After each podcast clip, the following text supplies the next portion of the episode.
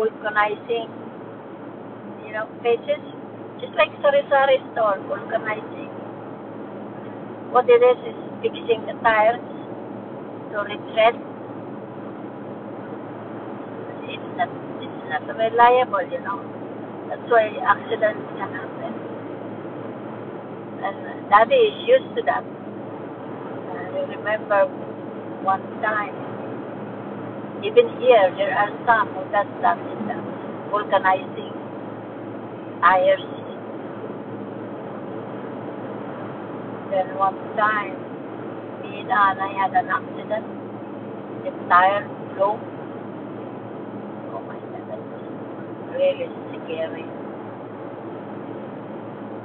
The tire blew, and then we were facing towards home. The car went back, facing the uh, other traffic. It was a good thing it was early Sunday morning. There was not much traffic. I pick up Mina from Brown early in the morning Sunday.